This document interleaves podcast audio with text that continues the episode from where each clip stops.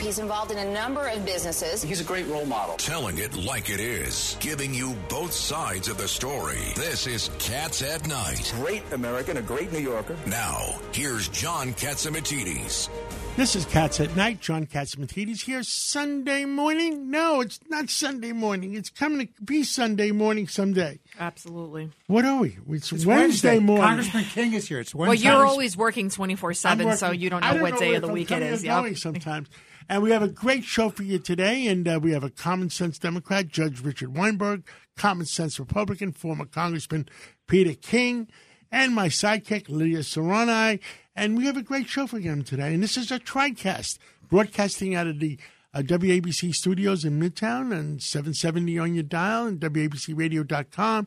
Also, uh, 970 AM The Answer and WLIR. And we could have almost a million people listening to us.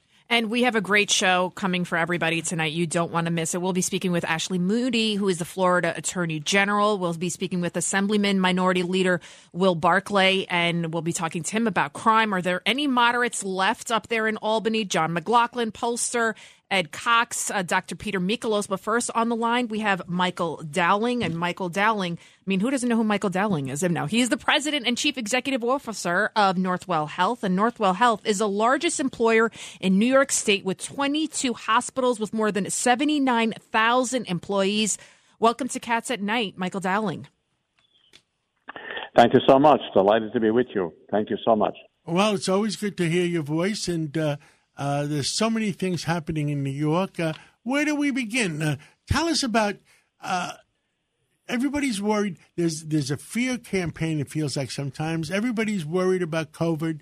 Now everybody's feared, uh, scared about the the monkeypox, et cetera, et cetera. And tell us, you have the largest amount of hospitals in New York City, New York State.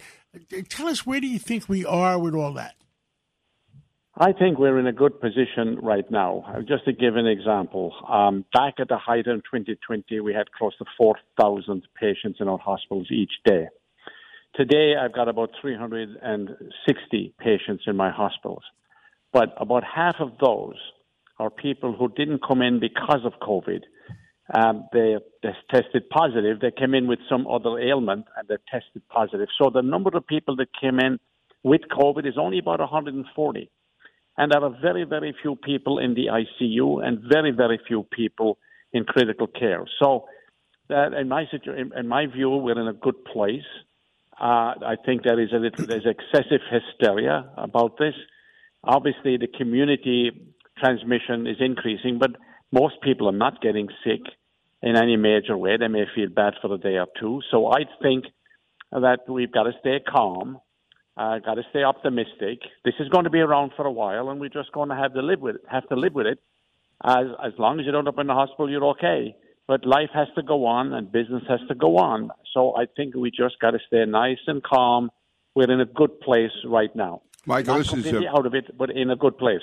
Michael. This is Pete King. First of all, uh, a disclaimer: I do work for uh, Northwell, and I'm very privileged to work closely with Michael. And Michael, the whole issue of gun violence was really brought to a head yesterday by the tragic shooting in Texas. I know you and Northwell are very involved in this whole issue.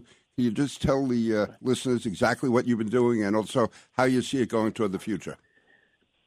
Yeah, we we took a position a couple of years ago, um, making we made a, a statement that gun violence is a real public health issue. It's the obligation of healthcare leaders to be advocates on this, so that we can actually reduce the incidence of gun violence. So we're involved in lots of education, lots of prevention efforts, working with a lot of organizations across the country. We have created a coalition of about 400 organizations, healthcare organizations primarily, to get them to become advocates to treat gun violence as a public health issue. Um, what happened in Texas yesterday though, is an abomination. It's just absolutely awful, especially when you have somebody going in uh, and you know taking the lives of fourth graders. Uh, we need action on this. We have to do something to reduce the the, the, the accessibility to firearms and guns. Congress has to take some action that we keep talking about every time we have an event like this. And then everybody wonders about how talks about how difficult it is, and then life goes on, and we forget, and then there's going to be another one. It, this requires some action. Um, and we, we should definitely have universal uh, background checks for anybody that wants a gun. We should definitely do things like ban assault guns, assault weapons. I see no reason for them whatsoever. Um, so, but from on a health, from the health point of view, uh, we see the results of gun violence in our facilities all the time, whether it be physical illness or, or physical trauma or behavioral health or mental health issues. We see it. And this is a bad reflection on the United States. We're better than this. We should not be be ta- having the newspaper headlines on a, on the morning, be talking about how many kids are killed by horrible. people horrible. with guns. Horrible. Michael, on the It's issue of horrible, mental health, situation. on the issue of mental health, Northwell is also really reaching out into the community. Do you mind discussing that? Yeah, we're reaching out into yeah we are Peter. We're reaching out into the community. Obviously, we need we need to do a lot more in the mental health arena, but we have to be careful because people will jump to the conclusion that all gun violence is the result of the lack of mental health. We do have a mental health issue, but we also have a gun availability issue. A gun accessibility is an issue. We've got to reduce. we've got to deal with mental health, and we've got to deal with the availability of guns. Uh, in addition, uh, there's been a lot of shortages. I've heard around from a lot of hospitals and a lot of that there's been shortages of product. But when we talk, you tell me you have your own distribution facility, and uh, you're able to buy in in large chunks. And you, you, uh, Northwell Hospitals has no shortages. Is that correct? Well, during COVID, we had no shortages of PPE because we have our own supply chain company and we have our own warehouses. And this is something we invested on years ago because I like to have enough supplies around. So, in the case of a disaster or a crisis like we had with COVID, we wouldn't run into a problem. So, we had no problem during COVID because of the lack of supplies. And obviously, there are other issues like now, uh, right now, where we're um, there are you know other factories in you know in uh, um, in China that have been shut down. This is contrast. You know, it's what we use for um, interventional radiology and for um, um, MRIs and other things, PET scans. And there is a shortage of that at the moment. Hopefully, it'll get better over the next couple of uh, weeks. Uh, but we have to diversify. Um, I'm not talking about the United States. We cannot be dependent upon a couple of countries for basic, um, fundamental supplies that we need at our life, life and safety. So we need to be diversifying. We need to be manufacturing more of this this country, and that's and we and at, at Northwell we're working with other countries to get extra supplies from other places other than China. But it's a problem. Uh, understood. Uh, and hopefully, there's a lesson here that we can resolve over time. Uh, understood. And, and the additional thing, you operate such a large network, and uh, sometimes when we did uh, see each other, uh, I didn't realize till then uh, Lenox Hill Hospital in New York City is part of Northwell. Uh, are you putting the Northwell Yeah. sign on, on all your facilities? Tell tell the all New Yorkers, all the American people, uh, all the names you operate under. Well, we have not. We have our Northwell name is on every facility. We have 22 hospitals: North Shore, uh, Lenox Hill, North Shore University Hospital, Long Island Jewish, Staten Island University Hospital, Phelps in Westchester, etc. Huntington Hospital, and then we have 851 outpatient ambulatory locations. We have more outpatient locations than anybody else in the region, and the Northwell name is on all of those as well. We also have a medical school. We have a big academic teaching place. We have big research place. Um, we, have, we have huge home care. so pretty much everything that you need in the area of healthcare we've got. They're all under the umbrella of Northwell, and obviously we've got to continue our marketing and our promotion. Lenox Hill was our first facility that we took over in Manhattan, but right now we have 96 locations in Manhattan alone. Um, and Lenox Hill, obviously, a, a historic place, has been around since the 18, uh, 1860s. A phenomenal place, does wonderful work, and was recently li- listed as having the best cardiac outcomes, cardiac surgery outcomes in New York, in New York State. So we're very, very fortunate, um, and we're growing. Um, we're continuing to grow and expand, and we're in Westchester, Long Island, New York City, Staten Island, Brooklyn, Queens. We're moving into Connecticut. So, and as you mentioned, John, we are uh, we will have close to by September we'll have about eighty thousand employees. Wow. Judge Richard Weinberg? Uh, hi, Michael. Nice to talk to you again. There's a bill up in Albany that they've been pushing for decades. It's called single payer. So everything will be going through the uh, the government rather than through uh, private insurance. What's your views on that? I don't. I think it's a huge, huge mistake. It sounds simple, sounds nice and easy. It has, you know, the people who advocate for it uh, make make it look like the world is like nice and easy. It, a single payer will not work. Uh, it hasn't worked in most places where it is uh, where it where it, it exists, and I'm very very familiar with because of my experience in Ireland and other places. Um, And it's more expensive as well, isn't it? Private. Say it again. And it's more expensive.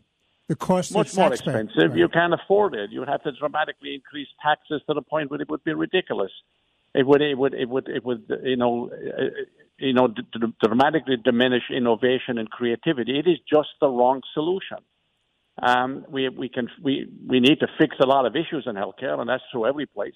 But single payer is not the panacea that people make it out to be at all. I think it's a, would be a terrible mistake for New York to move in that direction. Michael, in the time we have left, could you tell the listeners how a guy who grew up in maybe the poorest part of Ireland becomes a New York State Health Commissioner and now uh, runs an operation which has more employees than any other in the entire state of New York? It's from you're from Limerick, right?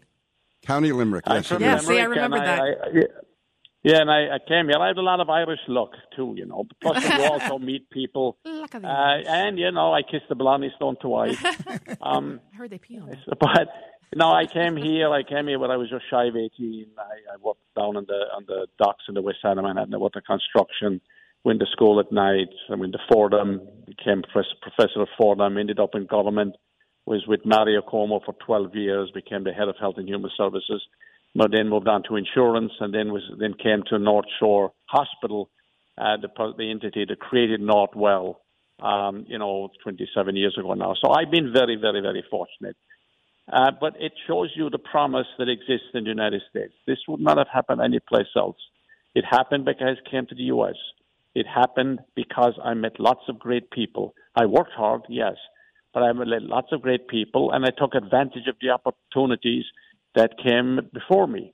And, uh, you know, success is all about uh, learning from other people. It's about not complaining too much. It's working hard and getting on with it and being very optimistic about the possibilities that exist in the future. So uh, I've been a very, very lucky person indeed and very, very fortunate. And um, but it's an immigrant story, and uh, as I tell people all the time, we're all immigrants, and all immigrants by their very, very nature are optimists. And um, because otherwise, you don't leave one place to go to another place unless you have some optimistic fe- feeling that there is something better at the other side. Michael, going back, and that's the going back the United two, States. So. Go- I was going to say, going back two years when suddenly COVID was on us, and you had, you said, uh, 4,000 patients at a time. Did you think we'd ever get out of this? I mean, you know, did you see right at the end of the well, tunnel? I was. Uh, yeah, I was very. I, I'm a believer that you can always. There's, you don't.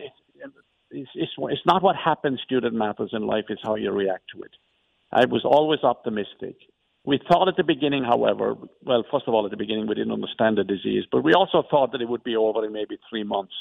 Then we thought it would be over in a year. I don't think any of us thought that it would last this long, although we should have known better given the history of previous pandemics. But I always believed that we would win. There was going to be no choice.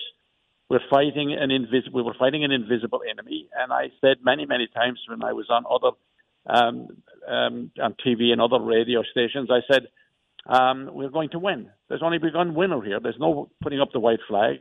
Uh, there's no retreat. We're going to win. Um, you have to have that winning attitude if you want to succeed.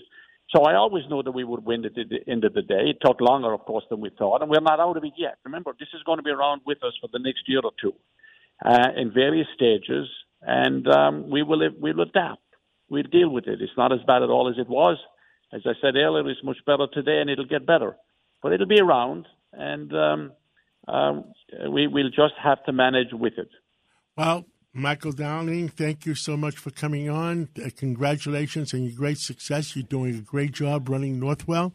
And uh, we hope to catch up with you again real soon and to fill us in on what's going on in, uh, in, in medicine and hospital. Yeah, and I just want to end, John, with one thing. We're having a huge celebration this weekend in the city to celebrate the veterans. We do an awful lot celebrating veterans. we owe them a debt of gratitude, and we owe them. Uh, we're, we're free because of the work that they've done over history. So we do an awful lot to celebrate veterans. We do provide more veteran services almost than, than anybody else in the region. So we have a big event in the Flatiron District in Manhattan on Saturday from 12 to 6. If there are people around that area that want to come down and uh, be entertained in celebration of veterans, I would welcome them to be there.